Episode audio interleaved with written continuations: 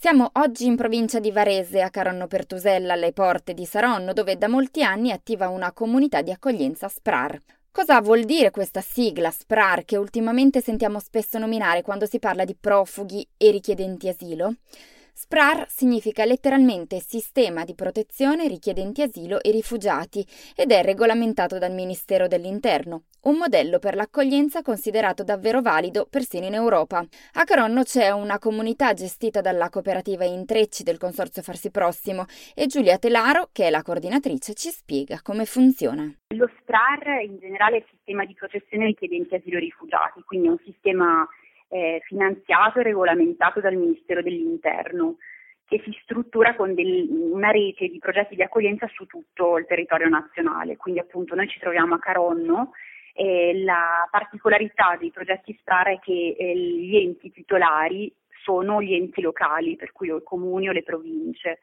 Eh, nel nostro caso il comune di Caronno, che dà poi in gestione degli enti del, del no profit la, la, gestione operativa del progetto e quindi nella nostra eh, il nostro territorio è stato dato alla Fondazione Caritas Ambrosiana. E recentemente è uscito un nuovo decreto legislativo che rende possibile in maniera permanente agli enti locali aderire a questo sistema di accoglienza SPRAR. Nel nostro caso la Caritas Ambrosiana ha affidato la gestione del progetto SPRAR di Caronno alla Intrecci, che è una delle cooperative promosse da Caritas sul territorio della diocesi di Milano. Quello che noi facciamo, cosa si fa all'interno degli SPRAR, è una accompagnamento verso la riacquisizione dell'autonomia, il che significa eh, degli interventi mh, volti a, a definire un progetto individuale con le singole persone insieme a loro per eh, l'apprendimento dell'italiano, la formazione professionale, l'inserimento lavorativo, oltre che alla ricerca di soluzioni abitative, quindi li accompagniamo verso un inizio di vita autonoma